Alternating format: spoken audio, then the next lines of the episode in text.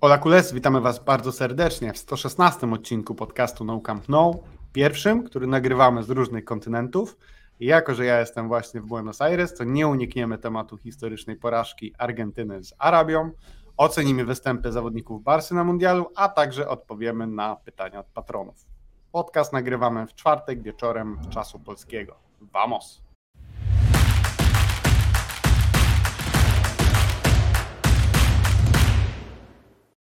Zanim zaczniemy, to muszę poprosić naszych e, słuchaczy o wyrozumiałość. Jeżeli jakość dźwięku będzie trochę gorsza niż zazwyczaj, bo oczywiście nie mogłem tutaj zabrać e, ze sobą całego setupu i, i nagrywam na takim oto właśnie małym mikrofoniku krawatowym, który, e, który widzicie, jeżeli oglądacie na YouTubie. E, Michałku, jak tam Ci mija mundial? Jak Ci się podobała pierwsza runda spotkań, która właśnie za nami? To ja na początek może jednak powiem, że trzeba się było przywitać Buenos Dias, senior Bujałkowski. No to ty musisz mi powiedzieć Buenos Dias, a Buenos Aires, senior Siara. No właśnie, no właśnie. Więc to jest e, właściwy szans. początek. Do tego mała, mała errata to chyba nie jest pierwszy taki podcast, bo wydaje mi się, że coś nagrywaliśmy, gdy ja byłem w zeszłym roku na Dominikanie. E, ale tak, generalnie mm, jest to pewna nowość. A może faktycznie. E, faktycznie, myślałem, myślałem, że, e, bo byłeś też w Stanach, nie? I, I znam kogoś, kto był. I, I, stamtąd, tak, i stamtąd nic nie nagrywaliśmy, a faktycznie zapomniałem o Dominikanie. No widzisz. Tak, Mister, natomiast jeżeli Mister chodzi... Worldwide. Mr. Worldwide. Tutaj powinno wjeżdżać oczywiście zdjęcie Pitbulla. Natomiast jeżeli chodzi o sam mundial, mm, powiem Ci szczerze, że nie wiem, mam trochę mieszane uczucia. To znaczy, mierzy mnie trochę, widząc e, te puste krzesełka właściwie na każdym meczu. Zwłaszcza, że mm, znam, że tak powiem, osobę, zresztą jest to dość znana osoba na polskim Twitterze, e, kryjąca się pod nikiem Bukaro Banzai i to jest kolega, który e, no, długo mieszkał na Ukrainie mm, i zajmował się tamtejszym futbolem i tak dalej, no siłą rzeczy w związku z wydarzeniami tego roku. Zdobył duże rozgłosy i on pojechał na te Mistrzostwa Świata chyba na cały miesiąc po prostu do Kataru, tak po prostu jako kibic zupełnie, nie jako ten opłacony kibic i tak dalej, żeby tam po prostu być e, i, i spróbować się na te mecze udawać. I co mecz? Pisze, że tak naprawdę mimo tego, że są te puste miejsca, to nie jest tak, że istnieje szansa zdobycia biletu na ten mecz. W sensie, że już któryś raz mu się zdarzyło odbić po prostu drzwi na stadionie, no bo liczył, że ktoś będzie sprzedawał na przykład bilet pod stadionem, albo że nie wiem, że będą wpuszczać organizatorzy nawet na to spotkanie, skoro nie ma ludzi i fajnie by było jednak wypełnić te trybuny, nawet lepiej, żeby to lepiej wyglądało w telewizji, ale tak się jednak nie dzieje.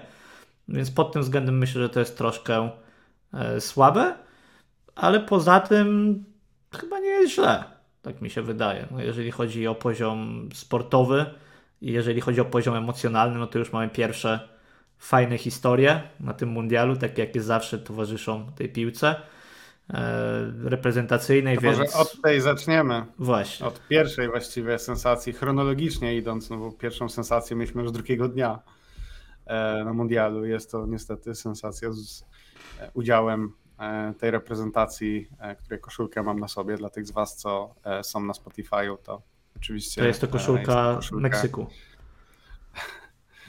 E, o tym później. O tym później. E, bo nie pominiemy tego tematu. To może zacznę od tego, żeby opowiedzieć w ogóle, jak, jak to było, bo e, tutaj, jak się domyślacie, jest pewne przesunięcie czasowe i ono nie jest może jakieś bardzo duże, bo to są tylko 4 godziny, natomiast tak się złożyło, że ten mecz z Arabią wypadł o 7 rano lokalnego czasu więc e, ja się wybrałem do e, jednego z e, parków w dzielnicy. Akurat w sumie tutaj, gdzie mieszkam, niedaleko, także dużo miałem szczęścia. Wyobraź sobie, jak fajnie się musiało wstawać o 5.30 rano, bo to tak mniej więcej musiałem wstać, żeby tam w ogóle zdążyć. I naprawdę fajnie jest to zorganizowane. Jest wielki telebim, jest, to, jest tam pełno jakichś food trucków, są takie leżaczki dla, dla ludzi, żeby mogli sobie w komforcie i prestiżu oglądać. E, rozdają jakieś tam peruki e, biało-niebieskie i tak dalej, więc bardzo, bardzo fajnie to wyglądało. No i tam we wtorek o godzinie właśnie 6, nie wiem, 30 czy coś takiego, tam już było parę tysięcy osób. Więc to też pokazuje skalę tego, jak, jak oni tutaj chcą kibicować. A przecież rzeczywiście większość ludzi kibicowała czy w domu, czy tam w barach ze znajomymi. Mm, tam poznałem e, kilka osób tutaj już, to, to, to mówili, że na przykład na ulicach, w kiosku, e, że wystawiają jakieś telewizory i stoją na przykład na ulicy, oglądają i tak dalej. No, no miasto żyje, naprawdę. I to jest to, po co ja tutaj przyjechałem, bo ja po to przyjechałem, żeby zobaczyć właśnie, jak oni to przeżywają, bo że mają bzika, to, to jest jasne. Natomiast to, jak, jak wielkiego, to się dowiem właściwie, jak będzie mecz z Meksykiem, bo on będzie już o normalnej porze, o 16 i e, ten mecz będzie też w sobotę, więc ja się spodziewam tam właśnie w tym miejscu, gdzie jestem terenie, bo tam pewnie znowu będę oglądał. To ja ci dorzucę jeszcze dwa czynniki. To będzie no. przede wszystkim mecz, który Argentyna musi wygrać, już teraz nie ma zmiłuj. I dodatkowo jest to mecz e, z Czyli rywalem. mecz o wszystko. Mecz o tak. wszystko, słuchaj. Argentyna póki który co my podąża... dobrze znamy, wiemy. Tak, polskim schematem może ich, może ich mhm. nauczyć e, schematu właściwego, jak się gra mecz na wielkim otwarcia, turnieju. Mecz otwarcia, zwany też meczem kluczowym. Tutaj są dwie nomenklatury. Mecz o wszystko, no i oczywiście ten trzeci mecz o honor. Dokładnie. Może się ich nauczyć, myślę. E, natomiast też widziałem, latały takie filmiki, że napięta była atmosfera z kolei w Katarze, e, jeżeli chodzi o kibiców argentyńskich i meksykańskich, więc nie wiem, czy rzeczywiście widać tę niechęć latynoamerykańską na miejscu do tej reprezentacji, czy to tylko taki jakiś, nie wiem, przypadek i, i ktoś szukał zaczepki. Nie, wiesz co, w ogóle szczerze ci powiem, że tak naprawdę jakichkolwiek kibiców z innych krajów to widziałem właściwie pierwszego dnia grał Ekwador. E, bo się jakaś tam ekipka darła przez balkon, tam machali flagami i się darli Ekwador i Deputa, nie? że no dobra, nie będę tłumaczył, wiadomo o co chodzi, ale, ale to było póki co, póki co jedyne e, doświadczenie z innymi w ogóle. Na przykład teraz jesteśmy świeżo po meczu z Brazylii i tam może jeden Brazylijczyk był w tej knajpie. E, także pod tym względem akurat nie, no ale to może też nie wiem, kwestia tego, gdzie, gdzie jestem, nieważne każdym razie na razie napięć żadnych nie ma. E, no i też nie ma żadnej wrogości oczywiście w stosunku do Polski, do reprezentacji Polski. Jeszcze. I jeszcze. Jak im wrzucimy parę bramek, jak maszyna Michniewicza ich przemieli, to inaczej będą śpiewać oczywiście.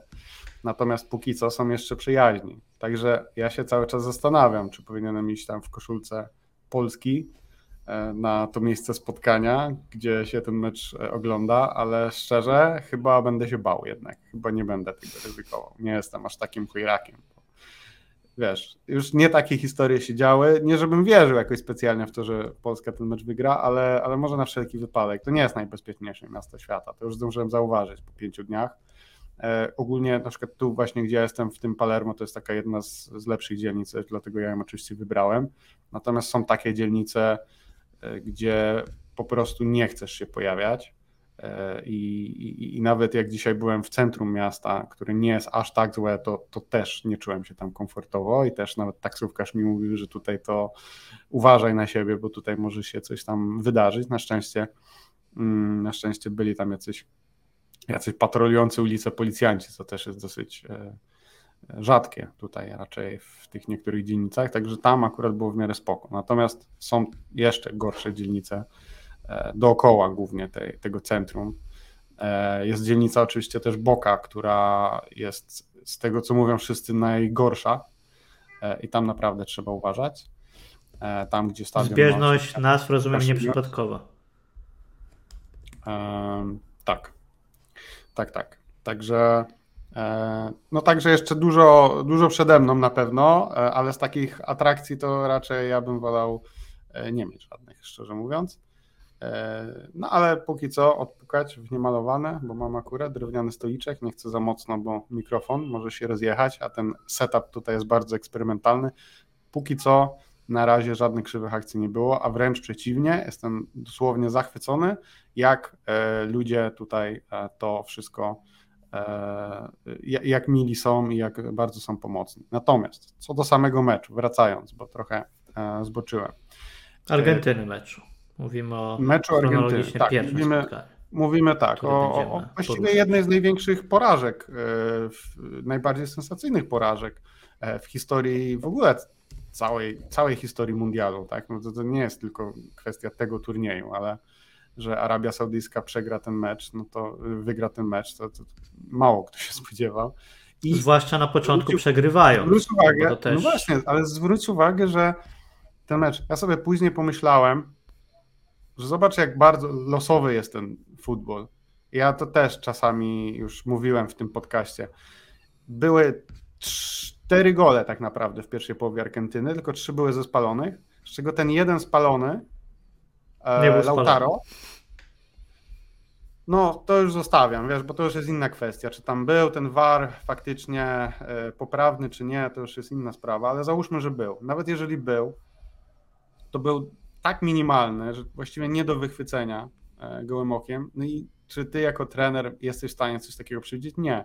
E, wyobraź sobie, że to nie jest spalone, piłka idzie, gra idzie dalej, mamy 2-0 i co? I pewnie, pewnie prawdopodobnie już później już nic by się nie, nie wydarzyło, Argentyna by kontrolowała ten mecz dalej, byłaby na autopilocie, klepaliby sobie piłkę, ta Arabia już też by pewnie nie miała ochoty tak walczyć i byśmy mówili, no, że Argentyna zrobiła swoje, mecz bez historii, e, kontrolowali i czekają dalej teraz mają komfortową sytuację, bo mają Meksyk i Polonię. Tymczasem E, oni po tej pierwszej połowie, mam wrażenie, ich bardzo zlekceważyli i to było też widać właśnie, że dostali szybko te dwa gongi, bo ewidentnie się ta gra posypała.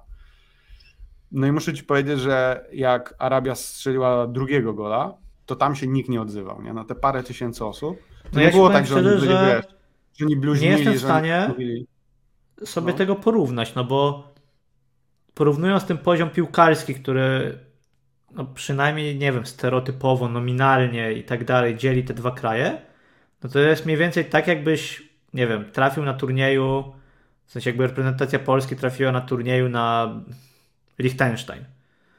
I nagle wygrywasz sobie z takim Liechtensteinem, schodzisz na przerwę, wszystko jest ok, wracasz po 15 minutach i dostajesz dwie bramki, więc to myślę, że to jest właśnie Słuchaj, podobny Michał, poziom szoku, nie? Ty, ale ty nie kracz, bo wiesz, że już nie ma na świecie słabych drużyn. A tak, to jest. Tak. Ale najpierw Liechtenstein musiałby wejść na, na jakiś e, turniej, to na to się. No, Chociaż mundial będzie 48-drużynowy za 4 lata, jak wiemy, więc e, tam mogą być różne dziwne drużyny. Tak, może nie aż tak, żeby Liechtenstein e, awansował, ale, ale jakoś tam raz na jakiś czas taka Andora na przykład, czy inny Luksemburg zdobywają na czymś te punkty i wtedy wszyscy są właśnie w wielkim szoku, no więc to mniej więcej był taki szok. Oni naprawdę nie wiedzieli, co się dzieje. Oni, oni patrzyli na siebie, mieli e rozdziawione e, buzie i nie wiedzieli, co powiedzieć, bo to nie było, że oni byli źli. No, zły możesz być, jak przegrasz, nie wiem, z Brazylią, tak? No, bierzesz to pod uwagę. A tu się e, no, po prostu się poczuli, jakby, jakby ktoś im gonga sprzedał. Natomiast przechodząc dalej do tego, co przed nimi, to mimo wszystko y, ze wszystkimi, co, co rozmawiałem. No właśnie, jaki jest nastrój po tym, nie? W sensie, czy to jest, że wiesz, wypadek po, przy pracy, czy tam fakt y, meksykański, tfu, argentyński wypuścił y, wstyd, żenada, kompromitacja, hańba, nie wracajcie do domu i tak dalej. No to dopiero jeżeli by przegrali z Meksykiem, to wtedy na pewno będą takie reakcje, no bo to już będzie po zawodach. Natomiast póki co jeszcze są w grze i z tego co e, z tego co zrozumiałem, to nadal są dosyć spokojni, jeśli chodzi o awans, tym bardziej, że ten wynik e, Polski z Meksykiem. Też bym był spokojny, jakby oglądał Polska-Meksyk. To... No właśnie, to, to swoją drogą do tego pewnie przejdziemy. E, natomiast no, już nie są tacy buńczuczni, jeśli chodzi o swoje oczekiwania w stosunku do wygrania całego mundialu. Także tutaj zdecydowanie nie. E, ale, ale mimo wszystko wierzą i, i wręcz mówią, że no, to może być taka sytuacja, która na nich e, podziała dobrze. Oni, wiesz, pamiętaj, że oni nie przegrali 36 meczów. No więc ja pisałem, że to jest celowy zabieg, żeby zdjąć się presję i zacząć od nowa nabijać tę serię meczów bez porażki. No, jeżeli miałeś kiedyś przegrać, to najlepiej w pierwszym meczu grupowym, jak właśnie z kolei e, ci panowie, którzy biegali w koszulce, którą miałem dzisiaj na sobie, też przecież przegrali w 2010 roku ze Szwajcarią w pierwszym meczu na mundialu, po czym wiadomo to jak to się skończyło. Tak, tylko że wiesz, ja z tego co ja pamiętam, nie pamiętam aż tak dobrze tego meczu, ja miałem wrażenie, że tam mimo wszystko to Hiszpania dominowała i trochę miała... Nie, nie, ja się śmieję oczywiście, Natomiast... żeby nie było, Argentyna zagrała po prostu bardzo słaby mecz e, bardzo, z tą bardzo słabo i, a, i, i, a propos reakcji pomaczowych, no to jest dużo spekulacji, w jakim e, składzie e, powinni wychodzić na to drugie spotkanie. E, tutaj przede wszystkim pojawiają się nazwiska McAllistera i Enzo Fernandesa, tego rewelacyjnego talentu z Benfiki. No i żeby Lisandro Martinez zagrał za Kutiego Romero. Natomiast mi osobiście Papu i Di Maria też strasznie mnie rozczarowali, e, bo Papu to wyglądał tak jak Papu z Sewilli po prostu, czyli tak jak wyglądał w tym sezonie. E, no i, i dramatyczny też był De Paul. Ja rozumiem, fajnie, my się śmiejemy. powiedzieć, no. że mam trochę takie wrażenie, że sporo było takiego mówienia, my zresztą też to mówiliśmy, że jakiś piłkarz być może słabo wygląda tej jesieni w klubie, bo się oszczędza na mundial. Tymczasem okazuje się, że on po prostu słabo wygląda, bo słabo wygląda. I tyle, tak? Jeżeli, nie wiem, Karim Benzema wydawało się, że się oszczędza na mundial e, i nie gra w realu, bo symuluje kontuzję czy cokolwiek innego i to nie są moje słowa, tylko to są słowa no, sporej części kibiców realu, no to nagle się okazało, że on wcale nie symuluje tej kontuzji, tylko rzeczywiście te kontuzje posiada, wypada z mundialu. E, Memphis Depay, który ostatnio zagrał w piłkę w barwach Holandii na koniec września, teraz zagrał w piłkę E, w meczu znowu reprezentacji Holandii, nie grając po drodze ani minuty w Barcelonie, no też nie wygląda na gotowego do gry przez 90 minut. Wspomniany przez Ciebie De wyglądał absolutnie tragicznie w Atletico, no i tak samo wygląda w Argentynie po prostu, więc jest w tym pewna konsekwencja. Tak, tylko właśnie on w Argentynie zawsze wyglądał lepiej i nagle przyszedł jego chyba najgorszy mecz, no odkąd w ogóle w tej reprezentacji jest, także mówię, fajnie, memy, e, tutaj się śmiejemy, że ochroniasz Messiego, tak, i, w ogóle, ale jak przyjdzie co do czego, no to nie płacą mu za bycie ochroniarzem, tylko za kopanie świńskiego pęcherza i to mu nie za bardzo wychodziło. E, plus, jak e, aż sobie zapisałem, Albu Laihi do niego, do Messiego wyskoczył, to akurat w tym momencie, kiedy miał spełnić rolę tego enforcera, E, jak Michael Jordan miał kiedyś czas Aukleja, no to się nagle się nie pojawił. Nie? Tak, Więc, nagle w e, siedział. Tak, dokładnie. E, więc no nie wyglądał to dobrze, no i oczywiście na samym końcu też nie możemy powiedzieć, że Leo wyglądał dobrze, bo Leo ani nie stwarzał większego zagrożenia. Miał co prawda oczywiście jak to Leo kilka niezłych podań, no ale na przykład miał na samym początku miał dosyć łatwy jak na Leo strzał, który Coś w stylu tego, jak Rafinha dzisiaj miał. ja tam widziałem trochę te flashbacki z Wietnamu e, no. u Leo i ta, wiesz, e, poza, że nie. tak powiem, ta spuszczona głowa, niedobrze to wyglądało, powiem szczerze. No, my, my, my, niestety widzieliśmy to parę razy już w życiu, co? Także my wiemy, że tak się mówiło, jaki on jest pewny, że teraz to z niego zejdzie ciśnienie, bo Copa America wygrał i teraz to on już nic nie musi. Mm, mm, mm. Nie, nie, nie. Wiesz co, on, on dźwiga naprawdę niesamowitą presję na sobie. Tutaj piłka nożna i ich reprezentacja jest wszędzie. Tu za mną, dla tych z Was, co e, są na Spotify, czekaj, tak muszę namierzyć z palcem, o to, jest dobrze. tutaj z tyłu, torba, e, to jest, e, to jest torba ze sklepu, z supermarketu Dia, takiego, zresztą one są też w Hiszpanii, torba z numerem 10 w barwach argentyńskich, E, i, i, po prostu wszędzie, na każdym rogu, co tylko można, jest w barwach biało-niebieskich. Także ta presja jest niesamowita. No i też to, że to jest jego ostatni mundial. On już nie będzie miał następnej szansy, chyba że pojedzie jakimś cudem za 4 lata, zagrać sobie parę minut. Żeby... Nie, nie. Ale no, szanujmy się. Także y, tak to póki co wygląda, no i, no i, i, zobaczymy, co, co będzie dalej. Także idźmy, idźmy teraz do, do kolejnych meczów, bo przede wszystkim no my oczywiście jesteśmy e, podcastem o FC Barcelonie, a jakby nie patrzeć w reprezentacji Argentyny e, żadnego piłkarza mm, z Barcelony nie ma. Za to e, jest w reprezentacji Polski. I to był pierwszy. Za to jest. Tak, dokładnie. Robert Lewandowski, orzeł Polski no i co, może ty mi powiedz teraz, bo ja się trochę nagadałem, to może ty powiedz, e, bo jakie są e, odczucia w Polsce, te polskie sensacjones, to no, właściwie takie jak co 4 lata, można powiedzieć, z tą różnicą, że tym razem udało się pierwszego meczu nie przegrać akurat, no ale może ty inaczej to widziałaś. Wiesz co, to może na początku, jeżeli chodzi o samego Roberta, e, na pewno frustrujące spotkanie, to w sumie dosyć e, coś, do czego można było nawyknąć, natomiast ja byłem autentycznie w szoku e, po tym niewykorzystanym przez niego karnym. Z tego względu, no, że po pierwsze to jest drugi niewykorzystany karny z rzędu, no bo wiemy, że w barwach Barcelony nie strzelił z Almerią, ale po drugie, że wspomniałeś o tym, co dźwiga na barkach e, Leo Messi i też mam trochę takie wrażenie, że Robert Lewandowski chyba nie wiem, czy go presja rzeczywiście zjadła, czy, czy cokolwiek, ale zapomniał, że on wynalazł jednoosobowo, opatentował absolutnie genialny sposób strzelania rzutów karnych. I akurat jak przyszło do strzelania tego karnego, to postanowił go porzucić, tak po prostu i strzelić najgorzej jak się dało. I dla mnie to jest dziwne, no bo okej, okay, bo powiedzieliśmy, że nie strzelił tego karnego z Almerią ostatnio, ale z Almerią on przecież wykonał tę podstawową pracę. Czyli zmylił tego bramkarza, bramkarz poleciał w zupełnie inną stronę, no tylko on nie trafił w bramkę, tak? No i okej, okay, no bo każdemu się może zdarzyć, ale to nie jest tak, że metoda go zawiodła, bo, bo bramkarza zmylił, czyli to, co było celem y, przy takim, a nie innym podejściu zostało zrealizowane, no tylko po prostu się pomylił co do, co do precyzji, a tutaj zupełnie ten strzał Ja ci powiem był... dlaczego. Powiem ci dlaczego, bo kto stał w bramce? Legendarny Momo Ochoa.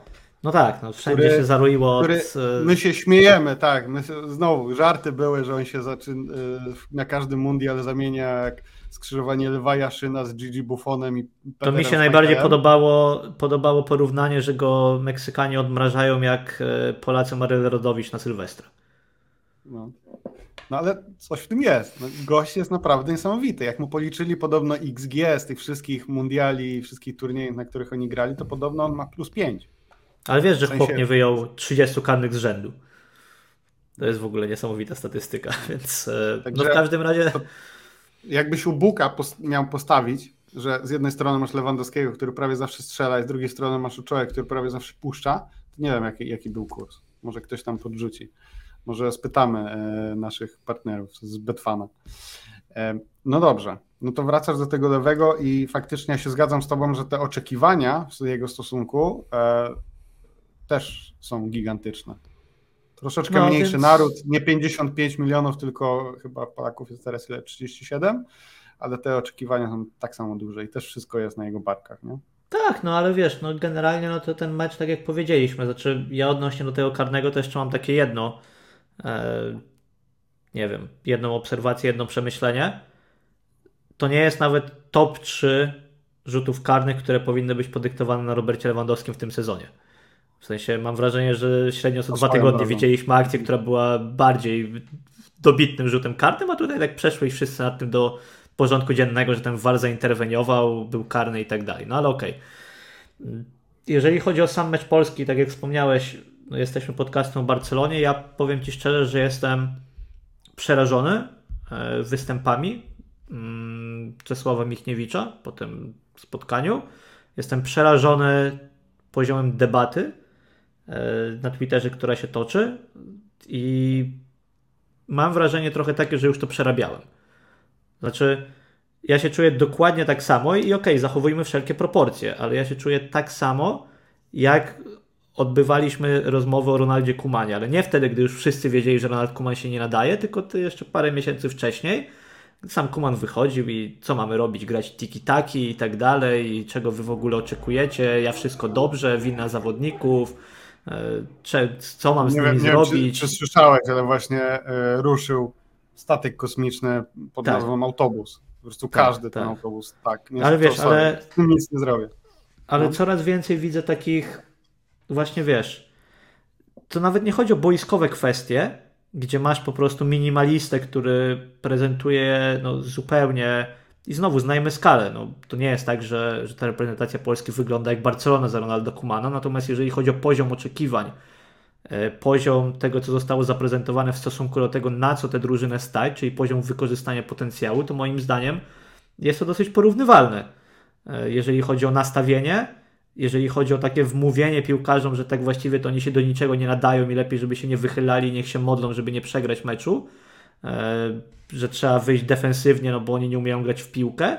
To jest wypisz, wymaluj po prostu powtórka z Ronalda Kumana, no i za specjalnie nie widzę, żeby to się miało skończyć inaczej, szczerze mówiąc. To jest jakieś takie, no do końca nie wiem z czego to wynika, szczerze mówiąc, ale, ale jest to bardzo przykre, że drugi raz w przeciągu, nie wiem, uwolniliśmy się od jednego rok temu, a teraz znowu w innej drużynie, której człowiek kibicuje, nagle masz dokładnie ten sam proces, czyli człowieka, który buduje jakąś oblężoną twierdzę, e, który widzi winę wszędzie, tylko nie w sobie samym, który wmawia piłkarzom, że nie umieją grać. E, naprawdę, no, źle to wygląda, powiem Ci szczerze. Tym bardziej. Mam nadzieję, ja jestem, oczywiście mam nadzieję, ja że to będzie wszystko wycinane, y, bo się okaże, że pięknie wygramy 1-0, rozpieprzymy Arabię Saudyjską i będzie cudownie i Czesław będzie króli masterclass taktyczny, bo taki był od początku plan. Y, naprawdę mu tego serdecznie życzę, oby się tak okazało, natomiast no, mam co do tego pewne wątpliwości. No, nie, no, nie wiem. Ja jestem osobiście, powiem Ci, y, zażenowany E, tym gadaniem, że taki był plan i tutaj oczywiście my wiemy to, jaki był plan od jego syna. No właśnie szkoda, że Ronald Koeman, tego brakowało. Ronald Koeman miał Kanuta, Luisa Kanuta, dziennikarza, e, mógł syna zatrudnić do tego, żeby przekazywał nam informacje. Ty, ale to teraz sobie pomyślałem, czy jak Hiszpania przegra, to Luis Enrique wyśle e, Ferrana Torresa do jakiegoś podcastu? Wyślę, Jego... wyślę Ferrana Torresa razem z córką do OnlyFansów albo nie wiem gdzie. Już, już, dzisiaj wspominał Luis Enrique na swoim streamie, o czym będziemy mówić, o tych streamach, nie konkretnie o tym wątku o OnlyFans, był pytany o to. Więc... To jest mistrz, do niego też przejdziemy, nie? Ale y, no Lucho, no po prostu kochamy Lucho. E, ale jestem naprawdę zażenowany tym, że jeżeli taki był plan, to ja mam apel do polskich trenerów od teraz do każdego następnego turnieju, to wyjdźcie bez planu. Nie, to wy nie róbcie takich planów, jeżeli to ma być plan, to ja wolę kurwa nie być na tym mundialu i się przynajmniej nie wstydzić, bo wszyscy, których tutaj spotkałem, mówią, że no tak, może Argentyna przegrała ten pierwszy mecz, no trudno, zdarza się, ale za to, no sorry, ale no wy też graliście tak strasznie, że to jest w ogóle... Znaczy nie no, jesteśmy, jesteśmy po pierwszej kolejce fazy grupowej, czyli zagrały 32 drużyny. I ja tak się no. starałem sklasyfikować Polskę pod względem miejsca, jeżeli chodzi o grę. Nie o wynik, no bo to jest prostsze. Jeżeli chodzi o grę i wyszło mi, że Katar chyba zagrał słabiej od nas. Kostarykę no. jest ciężko ocenić, no bo grała myślę, z Hiszpanią, więc nie wiem jakby to wyglądało, gdyby to Kostaryka grała z Meksykiem, a my byśmy grali z Hiszpanią. Mam pewne podejrzenia, ale nie wiem. No i na porównywalnym poziomie, nie wiem, Iran się nie zaprezentował jakoś cudownie. Myślę, że te miejsca 28-30, no to jest taki bezpieczny. To jest nasz poziom po prostu, tak? Gdzieś między jakimś Katarem, no okej, okay, mistrzowie Azji, nie zapominajmy, ale ja myślę, że ich presja zjadła, bo to jednak musiała ich zjeść presja. Oni nie grają aż tak źle. Natomiast no ten Iran, Kostaryka, no to, to chyba na tym to jest nasz poziom po prostu. Niestety, no tak to póki co wyglądało. I też zwróć uwagę, że inne reprezentacje mogą, ile reprezentacji może? Arabia Saudyjska może, Japonia może, e, nie wiem, nawet Kanada mimo przegranej e, fajnie wygląda. Wszyscy mogą, tylko nie my, kurwa, e, z Meksykiem, który no, gra lagę. Ja sobie słuchałem, Strasznie. jeszcze tak tylko kończąc właśnie wątek reprezentacji Polski, e, podcastu Michała Zachodnego e, i to była bardzo ciekawa obserwacja, że polska reprezentacja prawdopodobnie jest reprezentacją, w której różnica między, i mówimy o zawodnikach pierwszego składu, różnica między najlepszym a najgorszym zawodnikiem pierwszego składu pod względem poziomu jest największa. Że jak sobie porównasz, że masz z jednej strony Roberta Lewandowskiego, grającego w Barcelonie, zdobywającego złotego buta, a z drugiej strony masz na przykład Kamila Glika, który się broni przed spadkiem z Serie B i to raczej oglądając to z pozycji ławki rezerwowych, no to rozstrzał masz gigantyczny, więc żeby nie było, Ale... trzeba docenić to, znaczy, żeby też nie było, że tylko i wyłącznie widzimy złe rzeczy. Sam fakt, że Polska nie traci bramki grając z takim eksperymentalnym składem w obronie, to pewnie jest jakaś zasługa trenera. Natomiast no, Meksyk ewidentnie nie próbował strzelić bramki i, i to jest coś, co mnie najbardziej boli, bo jeżeli plan, tak jak myśleliśmy, polegał na tym, że zremisujmy z Meksykiem, wygramy z Arabią, wszyscy z nią wygrają, bo, bo oni są słabi, a na koniec mamy mecz z Argentyną, gdzie Argentyna będzie miała pewny awans, no to może wyciśniemy jakiś remis, no bo czemu mieliby e, tego nie, czemu mielibyśmy tego nie zrobić? No to to mógł być dobry plan, ale ten plan się zdezaktualizował w momencie, w którym Arabia zrobiła to, co zrobiła Argentynie. Po prostu. I nagle się okazało, że my gramy z Meksykiem, który być może jest no, najsłabszą drużyną no. tej grupy i po prostu trzeba z nimi wygrać. Nie znasz się. Taki był plan. Plan był taki, żeby oddać jeden celny strzał cały mecz. My się po prostu nie znamy. I Meksyk grał wysokim pressingiem, dlatego musieliśmy lagę grać. No po prostu e, osłabia mnie to. Idźmy dalej, co? Bo tak jest. E, Co my tam mamy chronologicznie, jeżeli chodzi o występy Polaków? Tego samego dnia, e, wcześniej, bo to pominęliśmy, wystąpił Andreas Christensen, natomiast no tutaj dużo tak, więcej niż to, że to Polakiem. był... Tak, bardzo dobry występ, nie mamy chyba do powiedzenia. 0-0 z Tunezją, nie wiem, ja nie mam jakichś wielkich obserwacji szczerze Nie, no dobrze zagrał, po jego dobrze meczu. zagrał, po prostu bez, no bez, bez większych problemów, e, także e, no Franki z asystą E, tak, przepraszam, pominęliśmy nie, chronologicznie dzień wcześniej Frankiego de Jonga, dokładnie. Naprawdę nie, nie, niełatwym meczu. E, swoje zrobił, świetnie. No, Dembele oczywiście też e, z asystą i tutaj Francja, ty wspominałeś, że akurat tego meczu tak nie mogłeś za bardzo oglądać, to Francja wygląda na bardzo mocną ekipę. Top zdecydowanie. A ja się jeszcze 4. zatrzymam no. przy Frankim, bo hmm? Ja się zgadzam, że on zagrał bardzo dobry mecz. I to jest pierwsza i podstawowa kwestia. Natomiast jak dwa dni później zobaczyłem tę Hiszpanię, Luis Enrique, i myślę, że pewnie do tego przejdziemy, ale myślę, że możemy się zgodzić, że to jak gra ta Hiszpania, to jest celem, jak powinna grać Barcelona docelowo.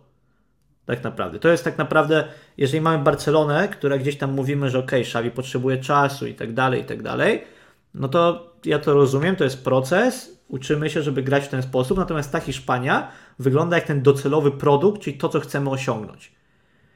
I czy ty tak, widziałbyś to... Frankiego de Jonga w takiej Hiszpanii? Bo ja mam z tym problem, ja nie mówię, że Frankie de Jong zagrał zły mecz, ja nie mówię, że to jest zły piłkarz, wręcz przeciwnie. Natomiast mam wrażenie, że w ekipie, która charakteryzuje się tym, że gra szybko piłką, że chcesz szybko grać na jeden kontakt, że chcesz się tej piłki pozbywać, człowiek, którego największym atutem jest to, że on musi dostać piłkę nisko i podholować ją z piłką przy nodze kilkadziesiąt metrów, no to tak trochę nie za specjalnie się akurat w tę konkretną drużynę wpasowuje, bo w każdą inną, być może, która prezentuje inny futbol, ok, tak, i to jest super zawodnik, ale no co, wstawiłbyś go do tej na przykład Hiszpanii, Luis Enrique byś powiedział, że to wzmocni tę drużynę? Za kogo byś Ale go tam za wstawił? Kogo? No właśnie, no za kogo chcesz go wstawić? Za Nie wiem, za tego Rodriego na stoperze? Może, może to bardziej, ale znowu by było, że się znęcamy. No, no tak, akurat no dobra, nie, ale to zupełnie serio mówiąc tak, no to, to bardzo podobny profil by był i tutaj świetnie, z tym, że Rodri już na tym stoperze pewnie zagra do końca mundialu, tak mi się wydaje przynajmniej.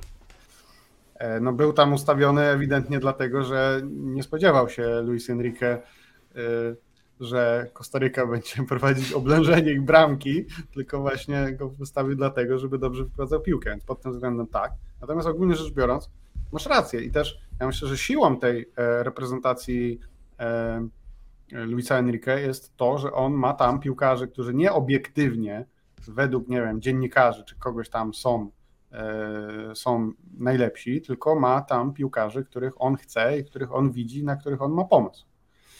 Tak, i to e, jest, to jest piękne, do, bo wiesz, widzisz, że nie wiem. projektu. Kto jest lepszą dziewiątką? Tak obiektywnie, w sensie, jeżeli masz oceniać abstrakcyjnie, kto jest lepszą Richarlison. dziewiątką? Richarlison. Iago Aspas, Borja Iglesias czy Marco Asensio? No nikt przy zdrowych zmysłach nie wybierze Marco Asensio, ale Luis Enrique wybiera Marco Asensio i wychodzi mu to na dobre.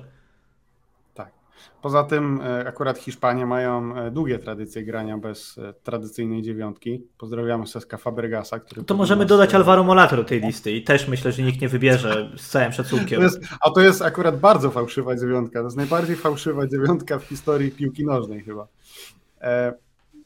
Wiesz co, pewnie będziemy też mówić o, o Luisie Enrique i, i Czawim właśnie w tym projekcie, bo to też jest w naszych pytaniach od, od patronów, których mamy kilka. Więc może, może skończmy na razie temat samej, samej Hiszpanii, tego jak, jak nasi grali. Ja mam nadzieję, że sobie nie, nie pominąłem nikogo, ale no, Gawiczek, man of the match, moim zdaniem osobiście akurat Pedri dla mnie był Pedri, nie, nie, nie, to w ogóle... Jasne, Gavi zagrał super, okej, okay mega młody debiutant, piękny gol. Ale te tak wybory dalej. są z całym szacunkiem z dupy oficjalnego no, piłkarza meczu. Widziałeś, kto dostał wczoraj piłkarza meczu w meczu Belgia-Kanada? To też, ale... Kanada nie. nie. Kevin De Bruyne. Aha, I powiedział po tym, że no dziękuję bardzo, ale chyba, że to był fake, ale taki cytat widziałem, że bardzo dziękuję, natomiast nie czuję, żebym zagrał jakieś cudowne spotkanie. Być może to ze względu na moje nazwisko bardziej. I no. Tak, może. W każdym razie jakby yy, Gavi zagrał świetnie, natomiast Pedri grał świetnie na samym początku. On po 5-10 minutach miał więcej kluczowych e, podań w pole karne niż reprezentacja Polski przez cały mecz. Sam Pedri. I powinien mieć tam. Pedri był Absolutnie. A, no, a, Gavi się rozkręcił, jak już mecz był rozstrzygnięty, więc no to już jest zupełnie co innego. Pedri był. Tylko... Bo żeby nie było, nie zawiódł żaden z piłkarzy Barcelony, tak? Jordi Alba zagrał świetny mecz i to, to trzeba podkreślić. No, mnie Sergio Busquets zagrał dobry mecz. Zresztą mówię o Hiszpanii, nie? A, okay. Ferran no. Torres z dwoma bramkami, Balde jak szedł z ławki, o Gavim powiedzieliśmy, natomiast Pedri nie wiem, brakuje mi słów, szczerze ci powiem, dla tego chłopaka. E, on za, my to nagrywamy 24 listopada, jest prawie, że już północ, więc Pedri zaraz przestanie być nastolatkiem. Można będzie, trzeba będzie przestać mówić, że w pomocy Barcelony biega dwóch nastolatków, bo Pedri przestanie nim być. E, tak więc e, już przestał nim być, gdy tego słuchacie, więc życzymy wszystkiego najlepszego. Natomiast chłopak jest. Nie wiem, ja, ja po prostu patrzę i i nie dowierzam. I jeżeli ktoś ogląda piłkę na Flashscore, czy na Transfermarkcie, czy gdziekolwiek indziej i widzi, że ha, Pedri nie ma żadnej asysty w tym sezonie i to jest prawda, no to okej, okay, w sensie tylko sporo Niech traci. ogląda dalej, pozdrawiamy. Po prostu, no, sporo traci, bo marawilla, mecz, żeby go oglądać po prostu. Który on zagrał. Czysta przyjemność. Naprawdę. No. Nie wiem, no, fenomenalne, absolutnie fenomenalne spotkanie. Wow, po prostu, po prostu wow i, i chłopak decyduje naprawdę o obliczu reprezentacji, która e, no, będzie pewnie jednym z kandydatów do zwycięstwa w tym mundialu, zobaczymy jak to pójdzie, ale my już o tym mówiliśmy wielokrotnie.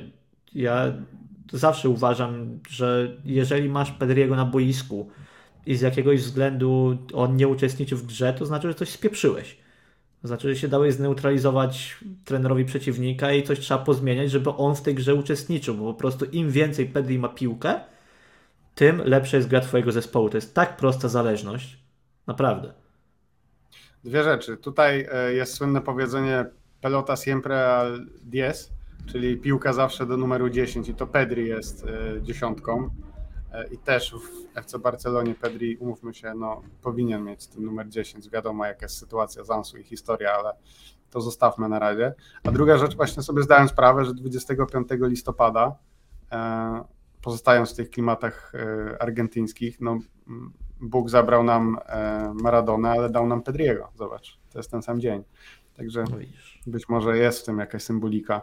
Niesamowity jest ten chłopak. Dla mnie jeden z zdecydowanie z najlepszych graczy e, tego, tego turnieju. Póki co, no ale oczywiście też nie no wyciągajmy... Po pierwszym meczu, wiadomo, to, to się może jeszcze wszystko tak. pięć razy zmienić, ale, ale imponujący występ, no imponujący występ całej reprezentacji Hiszpanii. Wspomniałeś o tym, że będziemy gdzieś tam porównywać pewnie Lucho do Szawiego. Moja obserwacja po tym meczu jest taka, najkrócej, e, że w Barcelonie Szawiego pomocnicy grają dla skrzydłowych, a u Lucho skrzydłowi grają dla pomocników. I na chwilę obecną wygląda na to, że lepszą opcją jest to drugie. E, idąc dalej, e, Ronald Araujo nie zagrał e, w Urugwaju i, i o Araujo jeszcze też mamy co do niego pytanie, więc też na razie tego tematu dalej nie będę drążył i no i ostatni właściwie nasz e, rodzynek to jest Rafinha, który moim zdaniem z tej całej bandy zaprezentował się chyba najsłabiej. Tak. No bo Niestety jednak to jest prawda. No dwie takie sytuacje, szczególnie ta setka w y, tam 40 chyba 8 minucie ona była no nie powinien. To, to, to musi Tak być to. przeglądam jeszcze listę powołanych e, zawodników Barcelony. No Mark Ander też tego, jak można się było spodziewać, oglądał Manuela Neuera, który z jednej strony się popisał z super interwencjami, z drugiej strony przy tej drugiej bramce e, Japonii już tak nie do końca. No i mamy jeszcze piłkarzy, o tym chciałem wspomnieć, którzy e, nie są w tym sezonie piłkarzami Barcelony, ale ogólnie nimi będą, przynajmniej przez krótką chwilę po zakończeniu tego sezonu. Serginho Dest w barwach Stanów Zjednoczonych występ w stylu Serginho Desta. Dokładnie, miałem to samo powiedzieć. Chyba zakończyć. Natomiast e, szanowny Abde, który pojawił się w ekipie Maroka, to jest jeden z gorszych występów, bardziej karykaturalnych występów, które widziałem. Naprawdę, dribbling, w którym on zapomniał, że piłkę zostawił 5 metrów za sobą. Niesamowity jest chłopak. W sensie fajnie, że, że dalej jest wierny temu, tej filozofii Szawiego, jak o tym opowiadał rok temu, że czego od ciebie oczekuje Szawi. No, Szawi mówi, że im kiwał, ja kiwam. No to dalej robi dokładnie to samo, tylko ze średnim efektem akurat w tym meczu. lepiej tego się nie da podsumować. E, No też dlatego nie łapie się nawet w reprezentacji Maroka do pierwszego składu, tak? No Więc tym bardziej nie będzie się łapał nigdy do, do Barcelony. E, No i to są chyba wszystkie już nazwiska, co? Tak, Jules E, Koundé, więc- którego pominęliśmy, wszedł na ostatnie No. parę minut w meczu Francji, Okej. E, więc też nie ma za specjalnie o czym rozmawiać i to rzeczywiście chyba jak sobie patrzę na, e, na reprezentację różnorakie, to by było na tyle. Dobrze, to przejdźmy teraz już do pytań od e, naszych patronów. Przypominamy, że ci z Was, którzy chcieliby, to mogą nas wesprzeć poprzez serwis Patronite, patronite.pl ukośnik No i tam możecie dorzucić swoją e, cygiełkę bardziej lub mniej symboliczną i między innymi dostaniecie e, dostęp do naszego zamkniętego Discorda, już nie grupy na Facebooku, znaczy grupa nadal istnieje, ale już przenosimy się na Discorda i ten Discord dużo lepiej, mam wrażenie, e, się sprawdza. Tak. Ja jeszcze tylko zamknę wątek, bo, bo przyjrzałem w międzyczasie listę. To nie to, żeby coś było do odnotowania szczególnego, ale tylko, żeby wspomnieć. Eric Garcia i Ansu Fati nie podnieśli się z ławki rezerwowych e, przy tym Partidaso Hiszpanii. Więc u nich czekamy na występy, które pewnie nastąpią, bo Luis Enrique wspominał, że e, lubi rotować składem. To jest Padrique.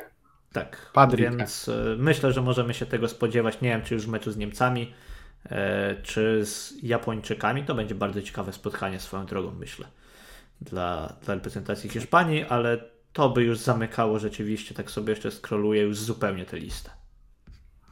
Tak, więc przejdźmy już do tych e, pytań od e, patronów. E, no i może właśnie zacznijmy od to pytanie bardziej dla ciebie. Tu eksplorador, chyba Radek, jeżeli dobrze, dobrze patrzę. Nasz socio e, pyta, co sądzimy o sytuacji Araujo, w sensie takim, że Araujo jest przecież kontuzjowany, nie nadaje się za bardzo do gry, a czy Urugwaj nie będzie próbował mimo wszystko przyspieszyć jego e, wejście do powrotu do, mm, do gry i w związku z tym będzie ryzykować znowu e, nawrót tej kontuzji. No i czy Barca ma jakieś realne środki nacisku na Urugwaj, żeby tego nie robić? I to pytanie dla Ciebie, bo Ty na pewno się lepiej orientujesz. Znaczy, czy ma jakieś realne środki? E, To jest. Znaczy, nie jestem ekspertem w tej dziedzinie, natomiast wyobrażam sobie, że to będzie działać dokładnie tak samo jak w każdym sporze ewentualnym prawnym, gdy wchodzą w grę kwestie medyczne. Czyli nagle się okaże, że lekarz Barcelony wyda opinię, że Ronald Araujo nie jest zdolny do gry, a lekarz Urugwaju wyda, że jest zdolny do gry. E, I na koniec dnia będzie to rozstrzygać gdzieś tam FIFA, e, czy tutaj ewentualne jakieś e, rzeczy mogłyby się zdarzyć. No ale mam, i to nie jest cena prawna, ale mam trochę taką nadzieję, że Ronald Araujo, jeżeli już się zdołał, dał przekonać do tego, żeby nie poddawać się, czy raczej żeby się poddać tej operacji, żeby nie poddawać się tej presji, żeby wrócić na początek mundialu przy tym leczeniu zachowawczym, no to nie zrobi teraz czegoś tak głupiego, żeby, żeby spróbować tutaj nagle wrócić przedwcześnie. Takie newsy padały, że Xavi e, się wybiera do swojego dawnego pracodawcy, czyli do Kataru. I właśnie jednym z punktów jego wizyty ma być rozmowa z, e, ze sztabem reprezentacji Urugwaju, żeby gdzieś spróbować ten temat przedyskutować. No nie wiem, no szczerze tak, mówiąc. Czawi przylatuje zaraz, bo powiedział, że na mecz z Niemcami. No właśnie, więc e, mam trochę taką nadzieję, że, że to się jednak nie wydarzy. E, no i chyba tyle. No, czy Barcelona ma jakieś realne środki nacisku? No, nikt tam niestety z pistoletem przy głowie nie wyskoczy do, do kadry Urugwaju, żeby go nie wystawiali. Trochę zależy od samego Ronaldo Araujo, a poza tym tylko i wyłącznie jakaś skarga do FIFA, no ale co to daje?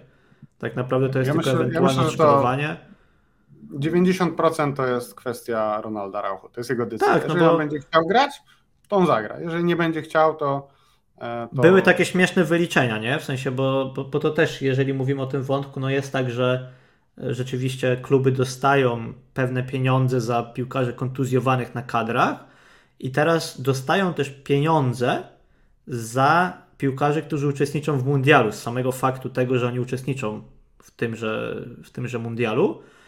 I ktoś wyliczył, no, że dla mm, Barcelony najkorzystniejszym możliwym finałem mundialu pod tym względem jest oczywiście taki, w którym uczestniczyć będzie Hiszpania, bo tam jest najwięcej piłkarzy Barcelony. I jeżeli zmierzy się z Holandią albo z Francją, bo tam jest po dwóch piłkarzy Barcelony i przyniosłoby to zawrotną sumę około 3 milionów euro. Więc e, no mówimy o takich kwotach. No, też 3 miliony, pamiętajmy w jakiej sytuacji jest Barca, to też nie są aż tak małe pieniądze, także e, zawsze coś. Dobrze. E, drugie pytanie, i to jest bardziej chyba do debaty, e, to jest trochę właśnie ta rzecz, o której my już rozmawialiśmy, czyli tu Mateusz Pakuła pyta, czego brakuje Czawiemu trenerowi, aby uzyskać E, z naszych zawodników to, co wyciąga z nich Luszo w kadrze, trochę jest tak jak w naszej kadrze, tylko odwrotnie. W reprezentacji grają mega, w klubie coś nie idzie, w czym tkwi problem. I tu wydaje mi się też coś w tym stylu. E, Brakuje doświadczenia, moim zdaniem. Zresztą po prostu. Poruszyłeś, tak, poruszyłeś ten temat. E, ja bym jeszcze dodał, że zwróć uwagę, że Luczo ma tę kadrę 2018 roku. To jest mimo wszystko projekt czteroletni. Czyli też doświadczenia. No no tak, ale chodzi ci o doświadczenie poszczególnych piłkarzy, czy o ogólną? Nie, nie, jego, jego jako trenera, w sensie... Okej, okay, tak, okej, okay, trenera, dobrze, tak, no to, to zgadzam się w 100%, dokładnie, no Xavi jest cały czas młodym trenerem, a pamiętajmy, y, że też y, Luis Enrique nie miał wcale łatwych początków, bo miał przygody, co to była Roma, była Celta i tam wcale nie był jakimś szałowym trenerem. Było bardzo dużo kontrowersji, jak przychodził do Barcelony, czy on się nadaje czy nie kolejny WF-ista, y, bo ma Barca DNA i dlatego jest. Nie no, ale Luis Enrique e... był prawie zwolniony przecież po paru miesiącach w no, Barcelonie, więc o tym też warto wspomnieć. No, potem to odpaliło. E... I, no. I tyle. Natomiast Luis Enrique mam takie wrażenie, bo i, i właśnie o tym mówiliśmy wcześniej, że są wyniki. Ok, natomiast Luis Enrique wygrał w swoim pierwszym sezonie w Barcelonie triplet. I ja nie mam absolutnie żadnej wątpliwości, że gdyby, gdyby hipotetycznie Luis Enrique wrócił teraz do Barcelony i nie wygrał niczego, to on i tak byłby dużo lepszym trenerem niż wtedy, kiedy wygrywał triplet. Po prostu. No na pewno. Ja mam, to już jest takie moje osobiste przemyślenie. Ja mam wrażenie, że jego też e, zmieniła ta osobista tragedia śmierć córki. Ja mam wrażenie, że on od tego momentu jest zupełnie innym też. Znaczy człowiekiem. na pewno pod względem Ale... właśnie tej relacji z mediami, tego, że nie przejmuje się tą całą krytyką i tak dalej, i tak Ale dalej. Wydaje mi się, że też relacje siebie... z piłkarzami właśnie, motywowanie, taka wiesz, życiowa mądrość. Ja mam wrażenie, że to jest inny, inny gość niż był wtedy. My wtedy aż tak bardzo go na rękach nie nosiliśmy, a teraz po prostu Luis Padrique i to jest obecnie, szczerze, mój ulubiony trener. Stawiam go najwyżej ze wszystkich po prostu możliwych trenerów. E, tak, i tutaj myślę, że jakiś powiew, powiew optymizmu. E, wiemy, że Pep Guardiola wczoraj przedłużył kontrakt o dwa lata. Pojawiły się takie informacje prasowe, że rzekomo Jean Laporta chciał go zatrudnić, e, gdy objął władzę w klubie w zeszłym sezonie czy właściwie jeszcze sezon wcześniej, przepraszam, 2020-2021, czyli na tę wiosnę. Mm, natomiast Pep powiedział, że no okej, okay, jeżeli uda mi się wygrać Ligę Mistrzów z Manchesterem City, jak wiemy, to się nie udało, bo City przegrało w finale z Chelsea. E, natomiast ja myślę, że on nie wróci do Barcelony, szczerze mówiąc. Nie ma po co tego robić. E, on ma Barcelonę w e, Manchesterze.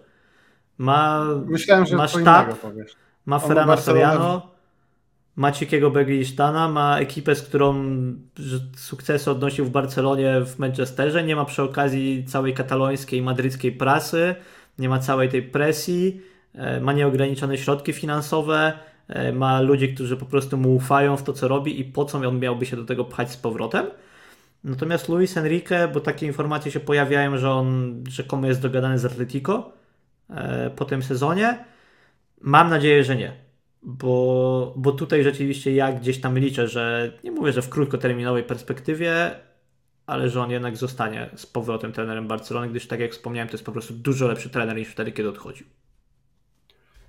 To ja powiem przewrotnie, ja mam nadzieję, że nie zostanie tym trenerem przynajmniej póki co, bo ja cały czas jestem w Czawinecie i wierzę w Czawiego. A tak, tak, tak, nie, dlatego mówię, że nie krótkoterminowo.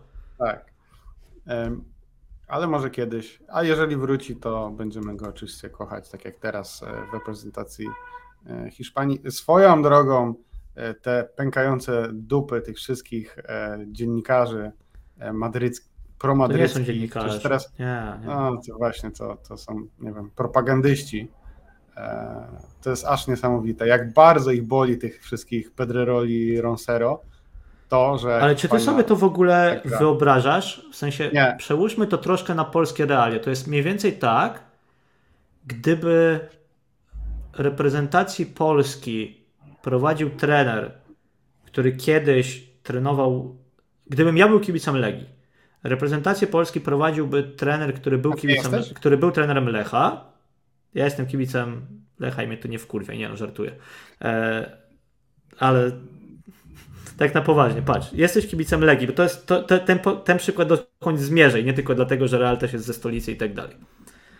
I wyobraź sobie taką sytuację. Trenerem reprezentacji Polski zostaje trener, który trenował Lecha i wiadomo, że jest za tym Lechem i nie lubi Legii. Skorża powiedzmy na przykład.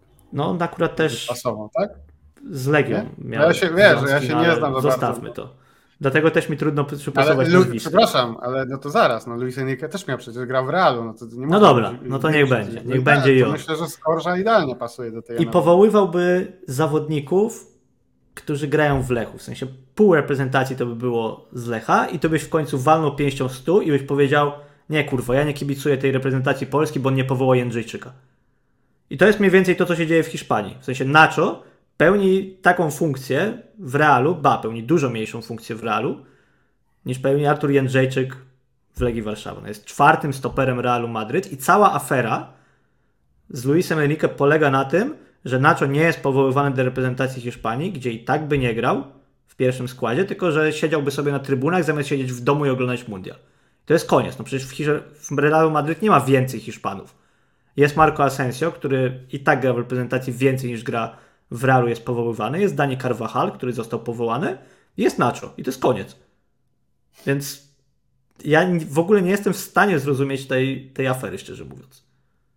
I ja ale nie, sam nie, fakt, że wiesz, że nie kibicujesz reprezentacji swojego kraju, bo nie podoba ci się, że trener nie powołuje rezerwowego piłkarza z klubu, którego kibicujesz, nie wiem, naprawdę, no, wyższy poziom abstrakcji.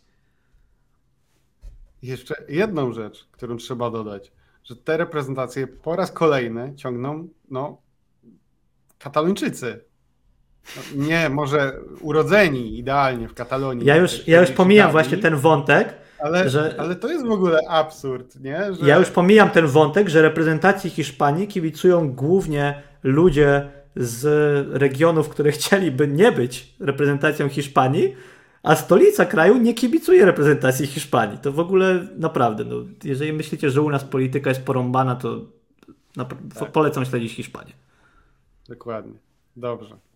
E, lećmy dalej. Pytanie od Piotra Boguckiego, takie troszeczkę luźniejsze. E, panowie, zróbcie ranking największych pozytywnych zaskoczeń pierwszej kolejki. Ciekaw jestem, jakie byłoby wasze podium. E, to ja może zacznę nie wiem, jakie dokładnie byłoby moje podium, no ale pierwsze, największe pozytywne oczywiście zaskoczenie pierwszej kolejki to jest Polska, bo w końcu nie przegrała, hehe. A tak mówiąc serio, to no oczywiście Arabia Saudyjska, no to chyba nie jest e, kontrowersyjne. E, Japonia. Mimo wszystko dla mnie osobiście Hiszpania, że aż tak dobrze wyglądali, bo ja mam cały czas wrażenie, że ta drużyna będzie dopiero gdzieś za dwa lata będzie jednym z głównych faworytów, a teraz jeszcze biorąc pod uwagę ilu tam jest szczeniaków, jeszcze chyba im się nie uda wygrać, ale nie wiem, już teraz to nie będę e, wątpił w e, króla Luisa Enrique. I, I dodam jeszcze od siebie mały plusik e, mimo wszystko dla Kanady, bo bardzo mi się ich gra podobała. Naprawdę super walczyli do upadłego i strasznie mi było szkoda. To, to, co... Dla mnie duży plusik dla Kanady. Dla mnie to jest bardzo pozytywne zaskoczenie, zarówno pod względem samej koncepcji, e, samej odwagi, samego planu, to chyba będzie słowo turnieju, ten plan, myślę, e, w wypadku reprezentacji polskiej. Nie wiem, ale nie wiemy, jaki był plan Kanady. Może plan właśnie nie był taki, żeby. Więc myślę, że, że na pewno Kanada, e, a z takich innych kandydatów to nie wiem właśnie na ile reprezentacja Kataru zjadła trema, na ile oni są beznadziejni, ale Ekwador na ich tle wyglądał świetnie i bardzo czekam na ich mecze z kolejnymi rywalami. No mają w grupie Holandię, mają w grupie Senegal i w ogóle by mnie nie zdziwiło, jakby z tej grupy wyszli po prostu, bo, bo wyglądali po prostu bardzo dobrze. Ale jak można w ogóle przegrać z Ekwadorem 2-0, nie? To jest wstyd. Wstyd. Polska nigdy. Tylko 2-0.